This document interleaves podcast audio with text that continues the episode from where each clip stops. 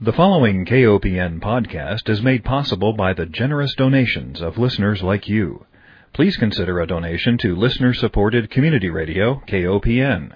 You can donate securely on our website at kopn.org. Hi, I'm Melinda Hemmelgarn, a registered dietitian and investigative nutritionist, and you've turned into Food Sleuth Radio where we help you think beyond your plate. I'm on a mission to find food truth and connect the dots between food, health, and agriculture.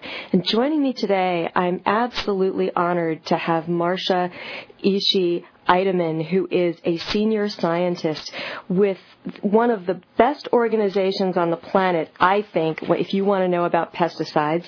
It's the Pesticide Action Network of North America. And you are actually based in San Francisco, but your work is truly global. Is that right, Marcia? And welcome, by the way. Oh, thank you, and and uh, thank you very much for having me. Yes, our work is local and global at the same time as so many of the issues that we are encountering in the world today are. Well, you've got a degree in agroecology, so I think you're very well suited for your position. But maybe listeners don't exactly know what agroecology is. So could you explain that? Sure. Well, very simply put, agroecology can be understood as the science behind sustainable agriculture. More formally, it's often been defined as the science and practice of applying our understanding of ecological concepts, how the ecosystem works, to the study and design and management of what are sustainable agroecosystems. Well, you know, it's interesting that you use the word sustainable because I'm such an advocate for media literacy and helping people navigate the information age that that we're in right now, the word sustainable has been so loosely thrown around. How do you define sustainable agriculture? Yes, it certainly is being used far and wide and, and often with, with very opposite implications.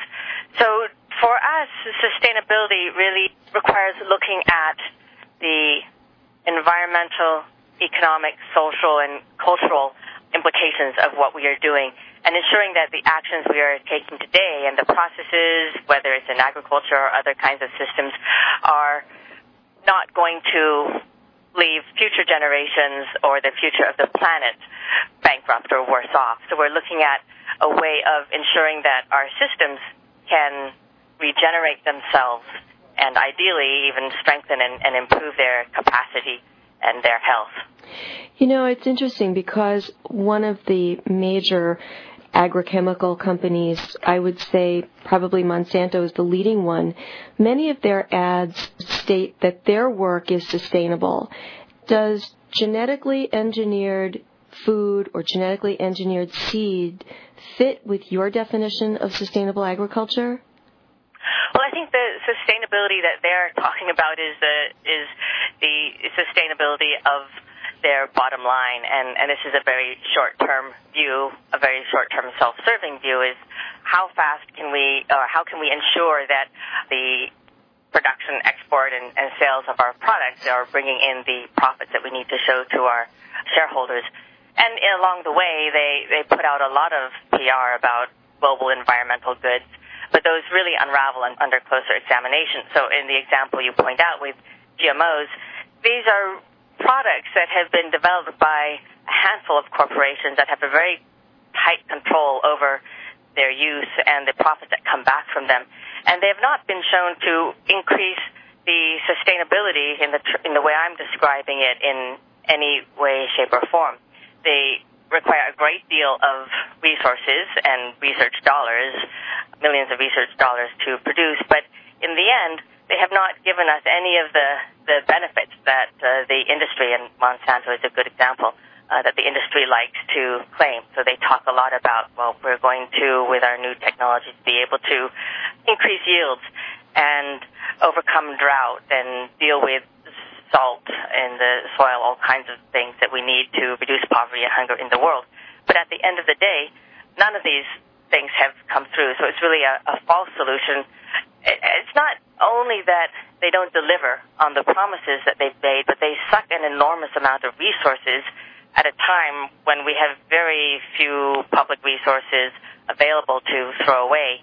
They suck them away from the kinds of really successful and robust solutions that we need in agriculture, such as agroecological and biodiverse organic farming. And that was really the bottom line, I think, from the report that you co-authored. An excellent report that needs much greater dissemination, in my opinion. And the name of that report is the International Assessment of Agricultural Knowledge, Science, and Technology for Development. It's a mouthful. The abbreviation is IAASTD. But in that report, you addressed really the central question, which is what must we do differently to overcome persistent poverty and hunger and achieve equitable and sustainable development and sustain productive and resilient farming in the face of this environmental and climate crisis that we're witnessing today? Tell me about your work on this project and what were your bottom line findings?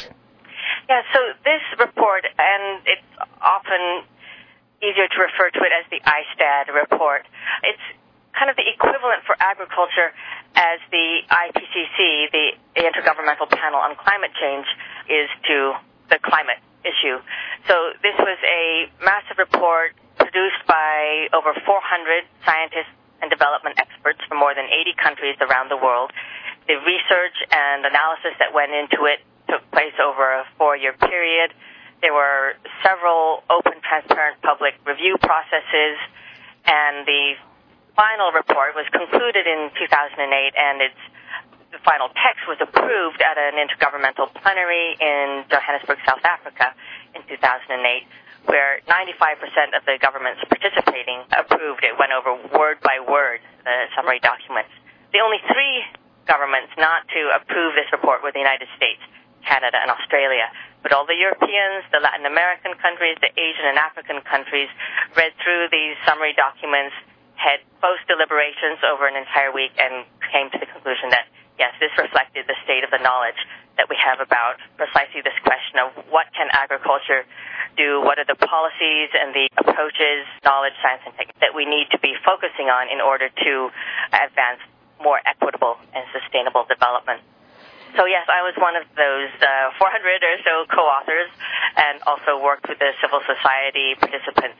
And I think one of the unique, very unique of this report was that it combined both an intergovernmental and a non-governmental process. So government researchers and government agencies and ministries were involved, but so were the perspectives and experience of experts from the private sector, from civil society, from farmer organizations, and research institutions. So the information that was brought together came from a very vast array of fields and sectors. Very interdisciplinary. And I think that's one of the things that makes it very unique and especially rich in comparison to, say, some of the other reports that have come out. The World Bank issued a, a development report on agriculture. You know, it's what it is, an interesting report written by a handful of ag economists who work for the World Bank. So you get a very clear view of this is you know the the expressed view and perspective of the World Bank's ag economists.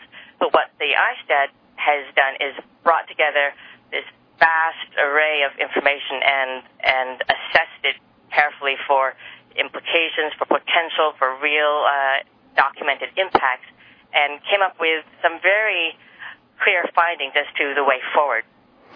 Well, the last report that I saw was that we now have just as many hungry people as we do obese. Over a billion people are now hungry worldwide. And what did your report conclude in terms of what are the answers to the food crisis that we face today and how can we make sure that people are well fed and without destroying the environment in the process? Yes, the report looked very closely at this question of, of food production and food distribution. And it came to the, the conclusion, as you were indicating just now, that agriculture is about much more than, than yield.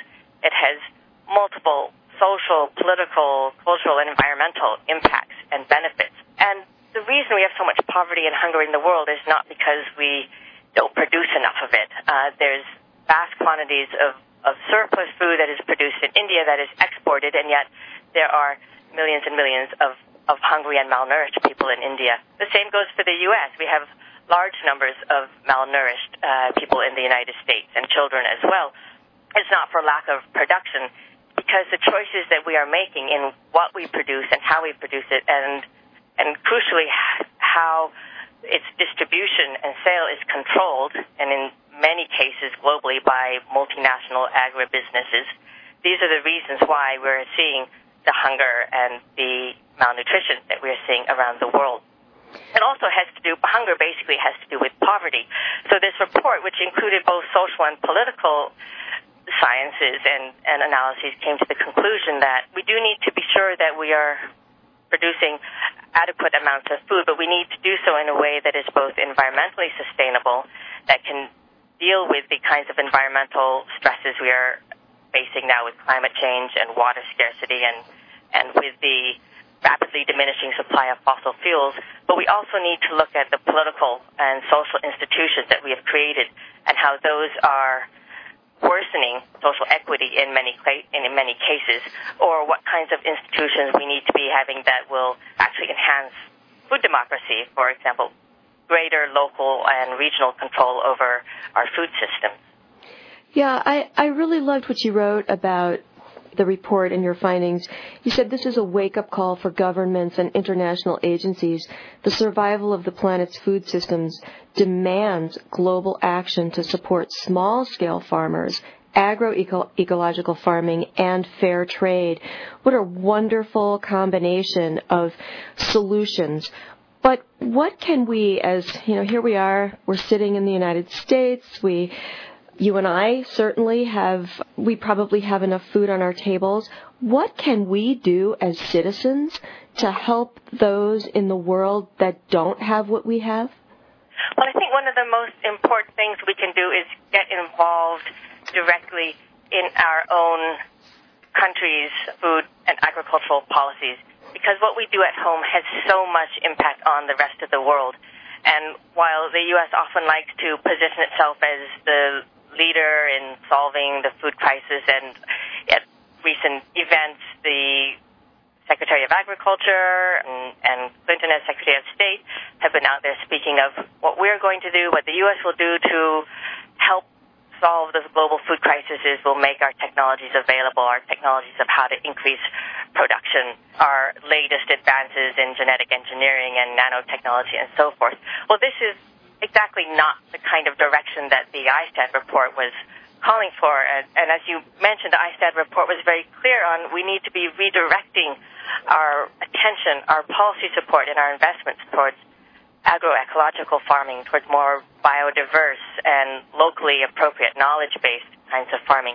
So what can we do in the U.S. about it? It does seem like these are massive issues that are supposed to be worked out at the World Food Summit in Rome, right? Well, well, they're not in large part because our government, and it's not only the Obama administration, this is kind of, we have had this obsession for, for many decades now with exporting this particular industrial model of agriculture. We need to make clear with our elected officials, with Congress, with President Obama and the uh, advisors that surround him that we are not on board with exporting more of this failed model of input chemical intensive agriculture and pushing our GMOs on the rest of the world when the science shows us these are not the things that are going to solve the food crisis. You know, chemical pesticides and fertilizers are contributing to greenhouse gas emissions. Organic agriculture reduces that. Which do we want? We, we need to really get involved in pushing the kinds of solutions like organic, biodiverse, agroecological farming that can mitigate climate change and that can, can help us weather the energy crisis that we're under. So what this means is when President Obama, for example, as he did recently, has nominated a representative from a vice president from CropLife, which is the major pesticide lobby association, nominated him to fill the position of chief agriculture negotiator at the U.S. Office of the Trade Representative, we need to be speaking out. As many people have, PAN organized a petition along with a number of partner organizations, National Family Farm Coalition, Credo Food and Water Watch, and many others. And uh, this petition to Obama said, you know, you promised us early on that one, there would be no lobbyists in the White House, and this individual from CropLife Islam Siddiqui was a former paid lobbyist for the pesticide uh, industry. And you also said what we would have is a Department of Agriculture, not a Department of Agribusiness. But this appointment, and it's it's one of a series of appointments that we've been seeing coming along in which Monsanto and other pesticide biotech industry representatives have been placed in very important, influential positions in the administration. These are not the kinds of appointments that are going to either ensure protection of public health and the environment. It's not going. It's, these people are not able to look out for the public good. They're they're able to look out for the profit line of the multinational corporations that they represent. So we need to be speaking out and saying this is not okay with us. What we want are individuals with the deep knowledge of what is really important and working in agriculture with respect for the public good and with an ability to shrug off all the influence peddling from big ag and the agribusiness, the farm lobby. So, in fact, quite to, I think, the administration's surprise, this little nomination of a CropLife guy to this very influential position of agricultural trade negotiator generated a massive outpouring of public comment and concern. Over 90,000 people co- contacted uh, the government, either signing the petition or contacting their senators directly. So I think on the positive side of things, what we're seeing is, I mean, this is, is actually quite phenomenal because no one has ever commented on what seems to be a very you know, esoteric, wonky position, chief ag negotiator for the U.S. Office of Trade, but is a very crucial one in terms of the kinds of policies that will be world that will affect rural people around the world, farm workers, and will affect farmers in rural communities and urban consumers back at home. So for the first time, we have you know we have 90,000 people signing on. I think the U.S. public really is waking up and making the connections and seeing that business as usual, agribusiness as usual, is not going to get us where we need to go. I should take a little break and just let our listeners know that we are talking to Marcia Ishii Eiteman, who is a senior scientist with the Pesticide Action Network of North America based in San Francisco. Marcia, I, I have to agree. I was so disappointed. On the one hand, we have this wonderful model of a garden on the White House lawn and what great praise the Obama administration should have for supporting that and supporting efforts to, you know, know your farm, know your farmer, know your food, know where it comes from. And yet, on the other hand, we've got almost like this Jekyll and Hyde kind of um, presentation where we've got this appointment or um, this nomination of a person who represents a very dangerous industry. And I, I speak in terms of danger in terms of exposing our children to pesticide residues and having compounds in our environment that are interacting with each other and having effects on our biology and future generations. And it's very troubling to me, both as a parent, both as a, and a registered dietitian, you know, who looks at nutrients and food and how they're produced and how that affects our health in the long run. So I share your concern. I do want to ask a question. So I know that if we go to your website, which is www.panna.org,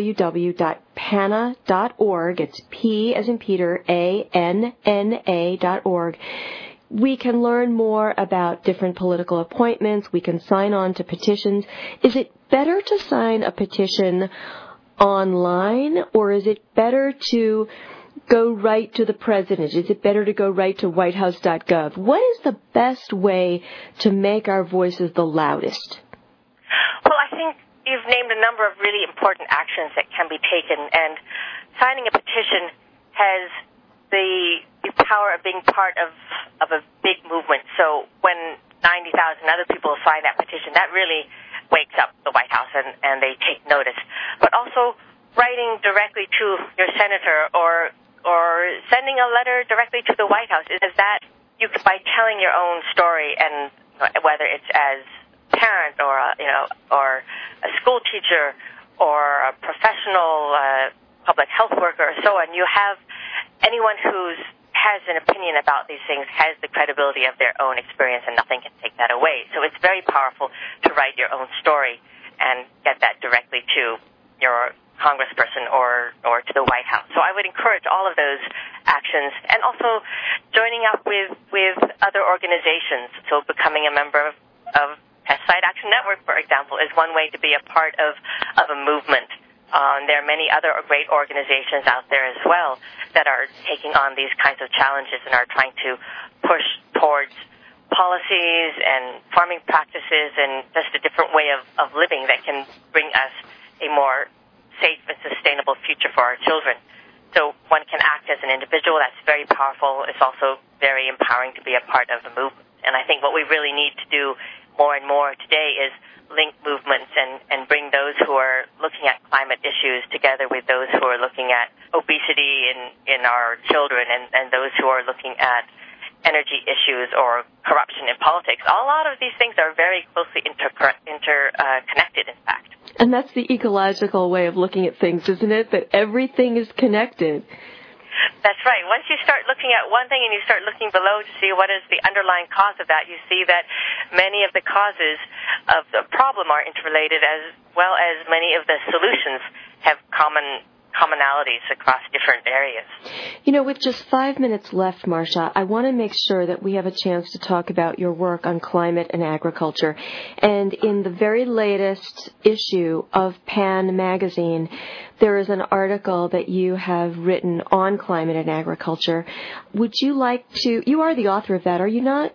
Yes, I, I am the author along with another senior scientist at Pan, Margaret Reeves, who are co-authors on the article. Right. Please tell me about what were some of your your bottom line findings with regard to climate and agriculture and again what can we do as citizens to have an impact on our climate well this is a good example of, of the case of many issues being so interconnected because climate and agriculture are inextricably connected and it turns out not only by biology and chemistry and, and the physics behind it, but also by power, money, and politics.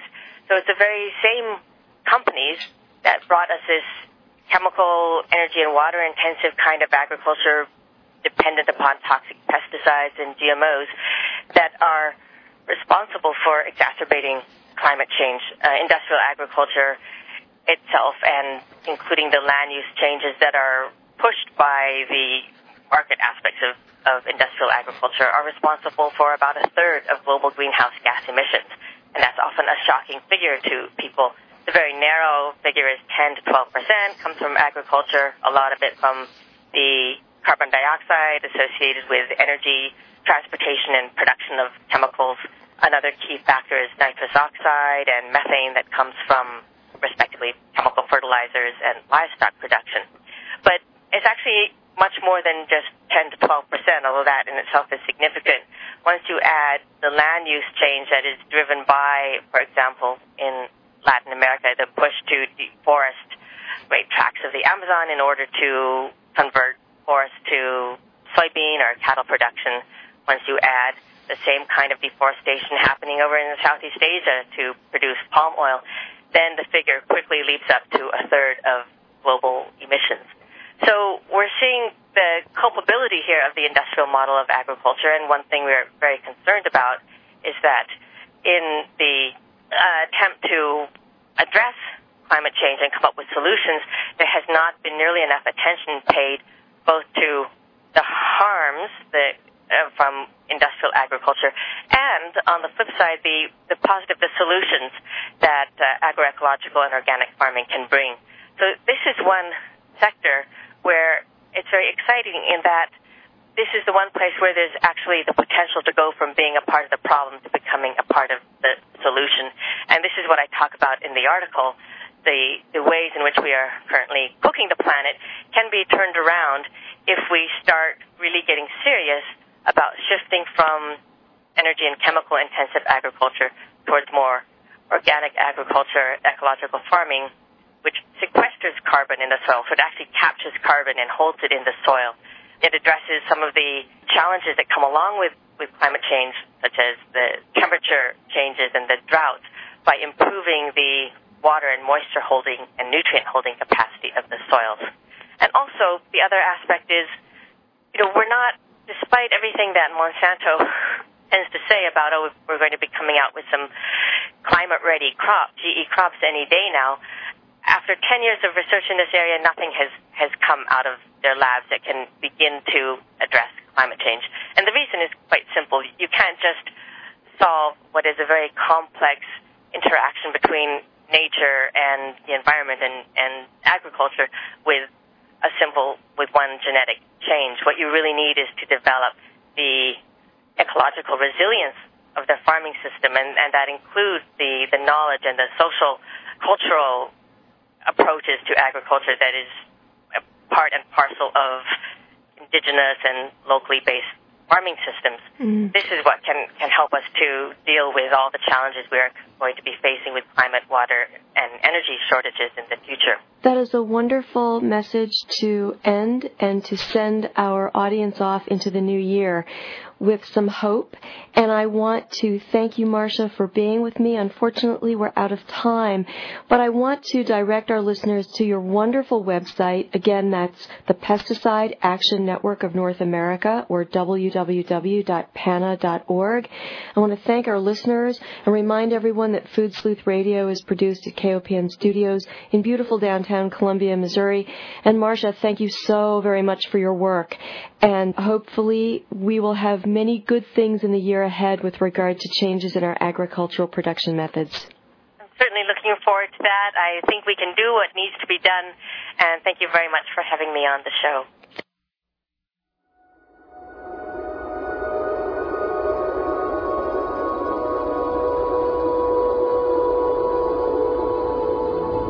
Opening minds for over 30 years.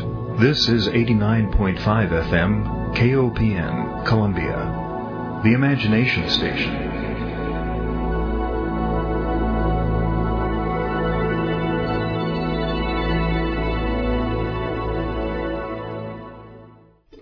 This program brought to you by listener support and a donation from the Missouri Theater Center for the Arts. Coming to the Missouri Theater, The Punch Brothers, featuring Chris Thile, next Wednesday, January 13th. Hailed as wide-ranging and restlessly imaginative by The New Yorker, The Punch Brothers are sure to get your blood pumping to the bluegrass movements of this acoustic quintet fronted by Grammy Award-winning musician Chris Thile of Nickel Creek. Tickets and more info available at motheater.org or 573 875 0600. KOPN Columbia is now podcasting local talk programming on the web. If you missed a program or want to enjoy listening to a variety of shows at your leisure, log on to kopn.org and click on podcasts. KOPN's local talk programs give voice to the mid Missouri community on a rich variety of subjects, from our own backyard to the world beyond.